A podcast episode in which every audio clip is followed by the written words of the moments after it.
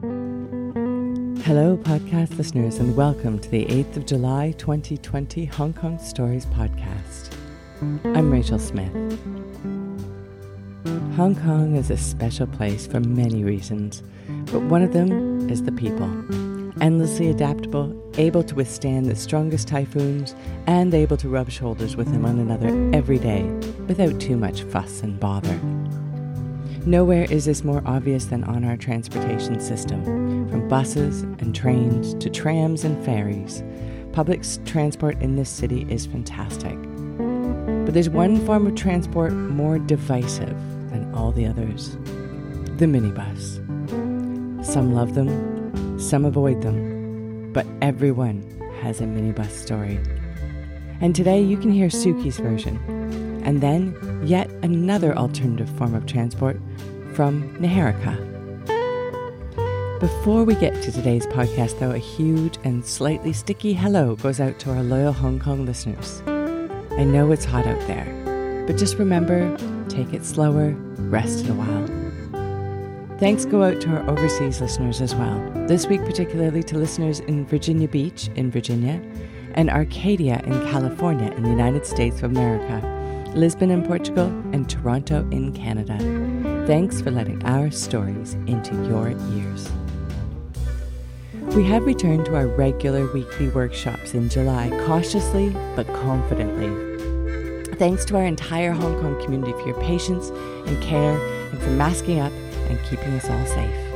We'll keep you updated through the links on our website, hongkongstories.com. July's show is under construction. On Thursday, 23rd of July, our storytellers will be taken to the stage to tell stories about community. Tickets will be on sale in the next week, and links will go up on the website, hongkongstories.com. Hong Kong Stories. It's better than drama. It's better than comedy. It's real life. And now, with the story from our January 2020 show, Ready, Steady, Go, here is Suki.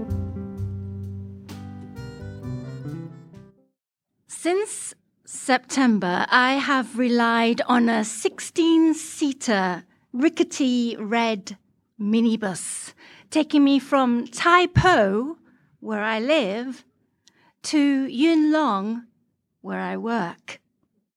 I could get the double decker bus, but it takes double the time. There are six drivers who rotate on this service. And the terrain asks for a very sober navigation through the uplands and lowlands of the beautiful Lam Tsuen Valley. Lam Tsuen Valley, let me say that again. Any swerve to the left or right could be perilous. I'm waiting on this minibus, waiting for it to fill so we can start off our journey. And each time a passenger gets on, we jerk left, then right. And I feel like we're over half full. But my thoughts are suddenly brutally interrupted by this incessant honking, honking, honking by the waiting minibus parallel to ours. Oh my goodness, what is that? My eyes narrow on this short haired, loutish bully of a driver a woman driver. Hey! Thirteenth passenger! Move! Move! Get moving! Go! Go! Go! What the hell?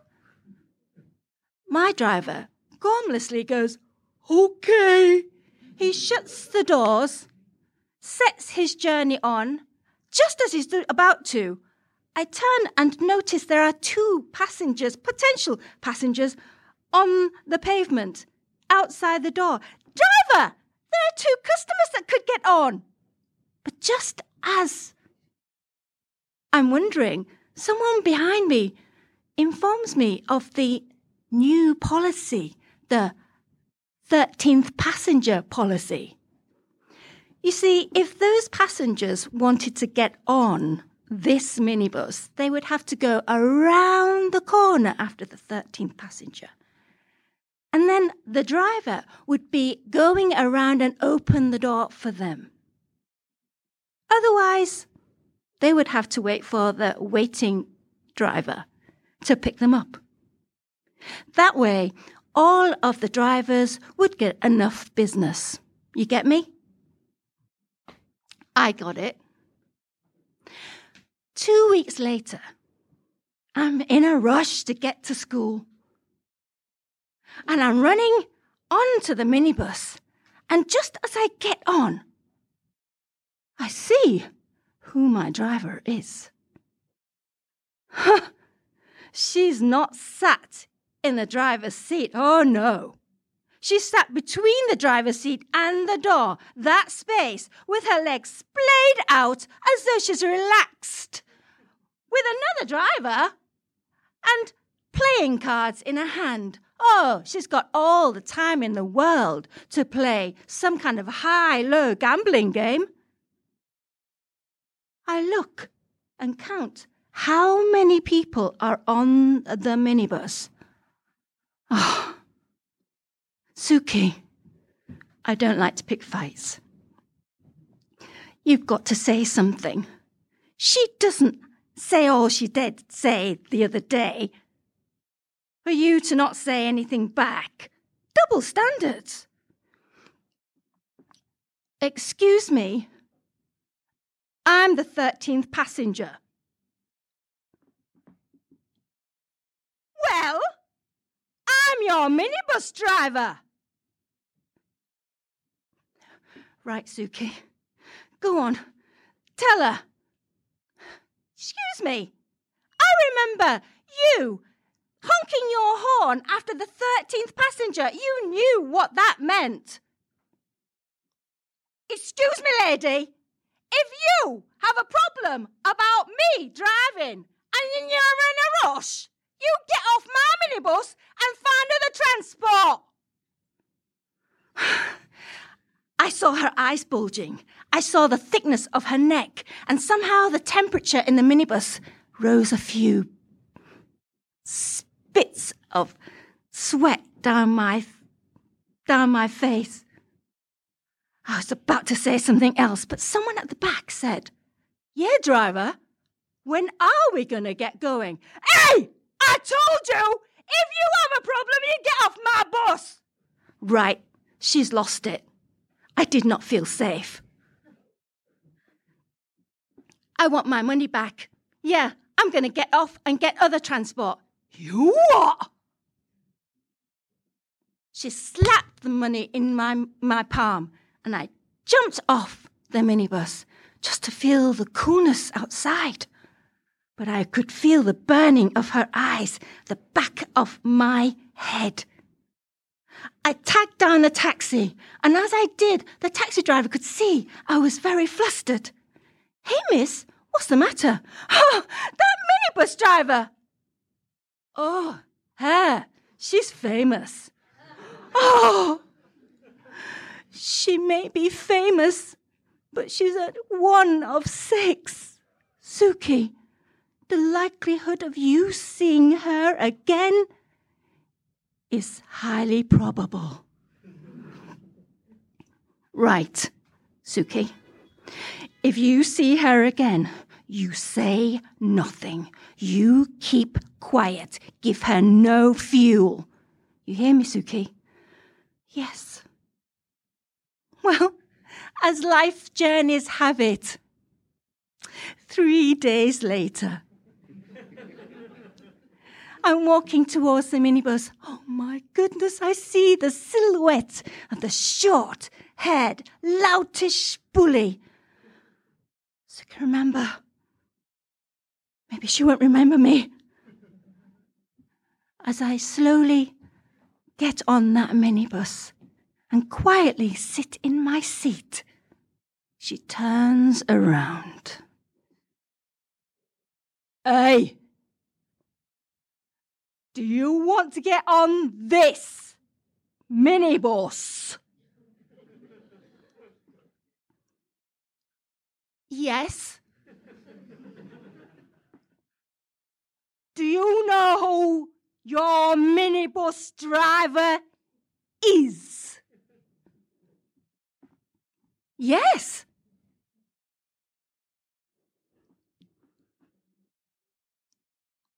Just checking.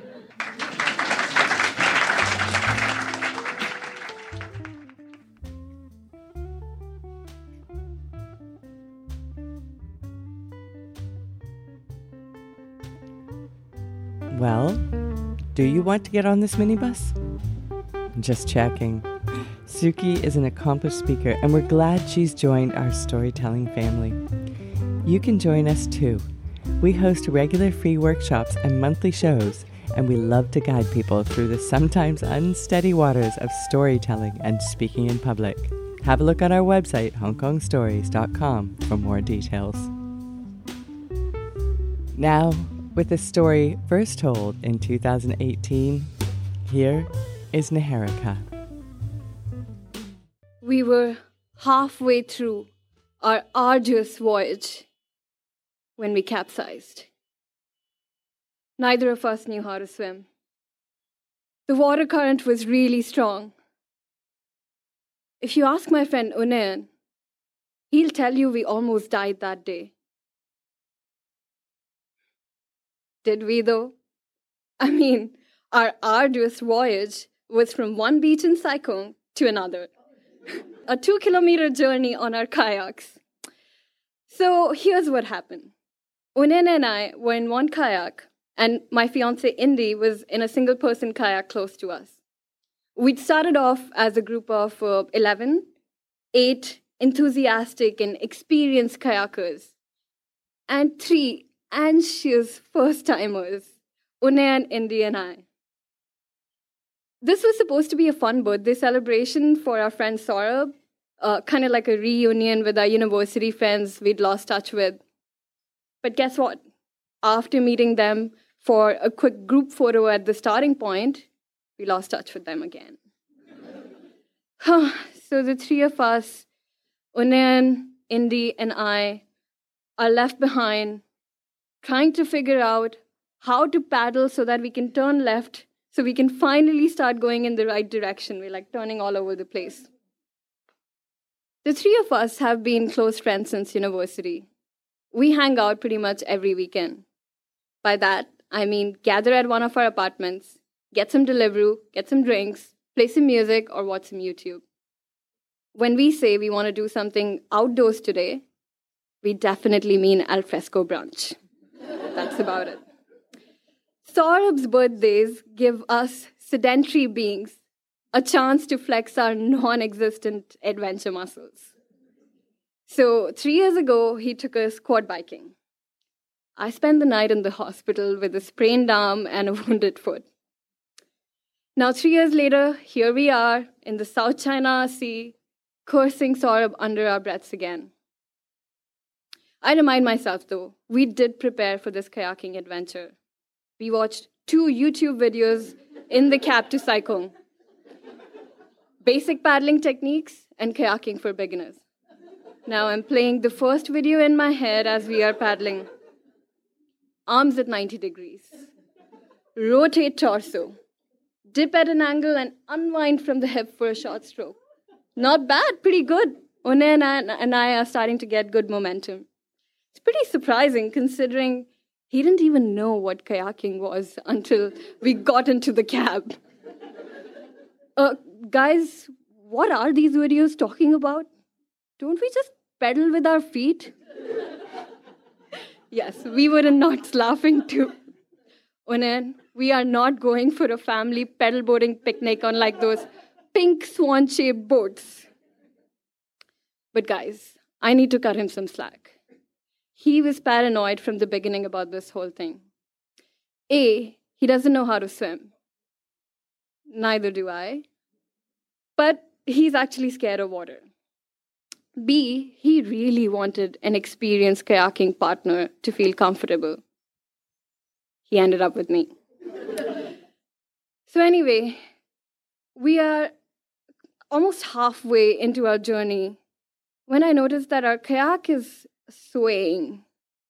And I'm like, that's probably normal. I mean, what do I know about kayaking? And then it starts filling up with water. That can't be normal. And that definitely didn't happen to the YouTube guys. So Unayan and I decide it's wise to pause, get the water out of our kayak, and then continue. I'm doing exactly that. I'm relentlessly splashing water from like in front of me.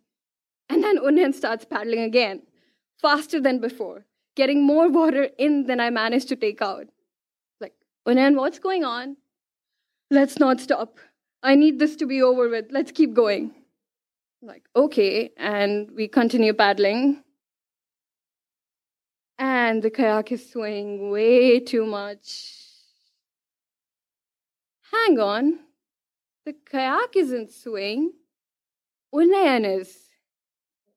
At this point, I realize the real reason he was seasick. He is seasick. Shit. Okay, Unayan, just relax. Calm down, okay? You're gonna be fine. Stop paddling. I'll paddle and keep us moving. You focus on keeping yourself upright, okay? Unayan, are you okay there? He nodded, but he didn't stop swaying. So now I have to shift my body weight to counter his sway. He moves to the left, I have to shift to the right. He drops to the right, and I have to quickly put my weight on the left. So I'm doing this, paddling with one hand, getting water from the kayak out with the other hand, while constantly shifting my body weight to counter this wave from someone much heavier than me. And then I notice Unayan's head's dropping. The upper part of his body is going in small circles. I'm worried now. I really do not want him to face faint and fall face first into the ocean. That's not going to happen. So I stop, sw- I stop paddling. I need to keep my focus on Onan. Onan, bro, you need to stay upright. You need to open your eyes, chin up. Onan, just, you're to be fine, okay? Just chin up, keep your eyes open, stay upright. You are going to be fine. As I say that, though, I know we're not going to be fine because our kayak is practically submerged in water. As I look down, I see the lower part of my body under a thin layer of water. I look at Unayan in front of me, his denim shorts completely wet. I can't help but laugh. He showed up for kayaking in brunch clothes. Slick black Zara shirt, white denim shorts, and Converse sneakers. We did tell him in the cab that the denim shorts are going to weigh you down if you fall into the water. Well, I'm not planning to fall into the water, because if I do, it's game over. Well, three, two, one. Game fucking over. We're in the water. Unayan is convinced his life jacket is not working. He's flapping his heads and moving his legs. The panic is visible in his droopy, seasick eyes. Thankfully, Indy's around He's sitting tight on his kayak. He takes care of Unayan, trying to calm him down, while I'm doggy paddling around to gather stuff that fell out of our kayak. Got the paddles, managed to get one of my slippers. But where is our bag? Unayan, you know the bag with all our stuff? I don't find it anywhere. Your phone, your wallet, everything probably sunk when we capsized. Now, as soon as he heard this, Onayan gained magical powers. Move out of the way, Niharika. Ugh. Whoa! Within an instant, he single handedly flipped our capsized kayak. Wow! I guess being a trader by profession, the thought of losing money was all he needed to, to recover. Wow! And guess what? The bag that I was looking for was right under our kayak, so we found that. The three of us did a celebratory air five. Our seasick friend had recovered. I guess I spoke too soon. As we were trying to climb back on the kayak, Unen started to get anxious again. Guys, are there sharks in this water? of course not, I said, as nonchalantly as possible, while imagining all the sharks and jellyfish and whatnot right underneath my feet. I need to calm down because Unen is not calm. He's looking down. He looks like he's about to faint anytime. This is not good. Indy starts whistling to get attention from nearby boats because it's clear at this point that even if we do manage to get back on the kayak, there is no way he can paddle to shore in his barely conscious state. A good Samaritan finally heard Indy's whistle and called the police for us. The Hong Kong police showed up in 20 minutes. They got us onto their sexy black rescue boats. They can only be described as Batmobiles, racing over the waves. We were at the shore in minutes. So now the question is what Unen believes true? Could we have died? Absolutely not.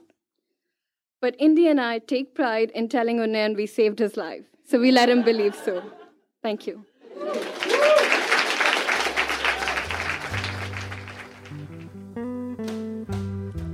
Thanks for listening to today's stories brought to you by Hong Kong Stories. The music for this podcast was written and performed by Andrew Robert Smith. Everyone has a story to tell.